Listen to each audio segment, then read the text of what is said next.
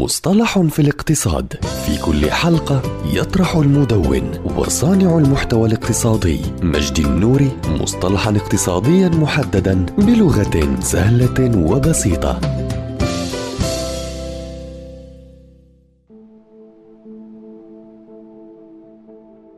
النمو الأصلي أو الأصيل أو باللغة الإنجليزية Organic Growth هو النمو الذي تحققه الشركة من خلال زيادة الإنتاج وتعزيز المبيعات داخليا بالاعتماد على الموارد الذاتية أو الخاصة بحيث لا يشتمل هذا النوع على الأرباح الناجمة من عمليات الاندماج أو الاستحواذ. بل يشمل الأرباح الناتجة عن زيادة المبيعات والتوسع من خلال موارد الشركة الخاصة وتشمل استراتيجيات النمو الأصيل تحسين العمليات وإعادة تخصيص الموارد وعروض المنتجات الجديدة. ومن أهم فوائد هذا النمو السماح لأصحاب الأعمال بالحفاظ على سيطرتهم على شركتهم بعيدا عن اللجوء إلى الاندماج أو الاستحواذ. ولكن هذا النوع من النمو يحتاج وقتا أطول بسبب البطء في اكتساب العملاء الجدد والوقت اللازم في توسيع العمليات وتطويرها. ويتم قياس هذا النوع من النمو من خلال قياس نمو الإيرادات أو الأرباح على أساس ربع سنوي أو سنوي ومقارنتها بغيرها من الشركات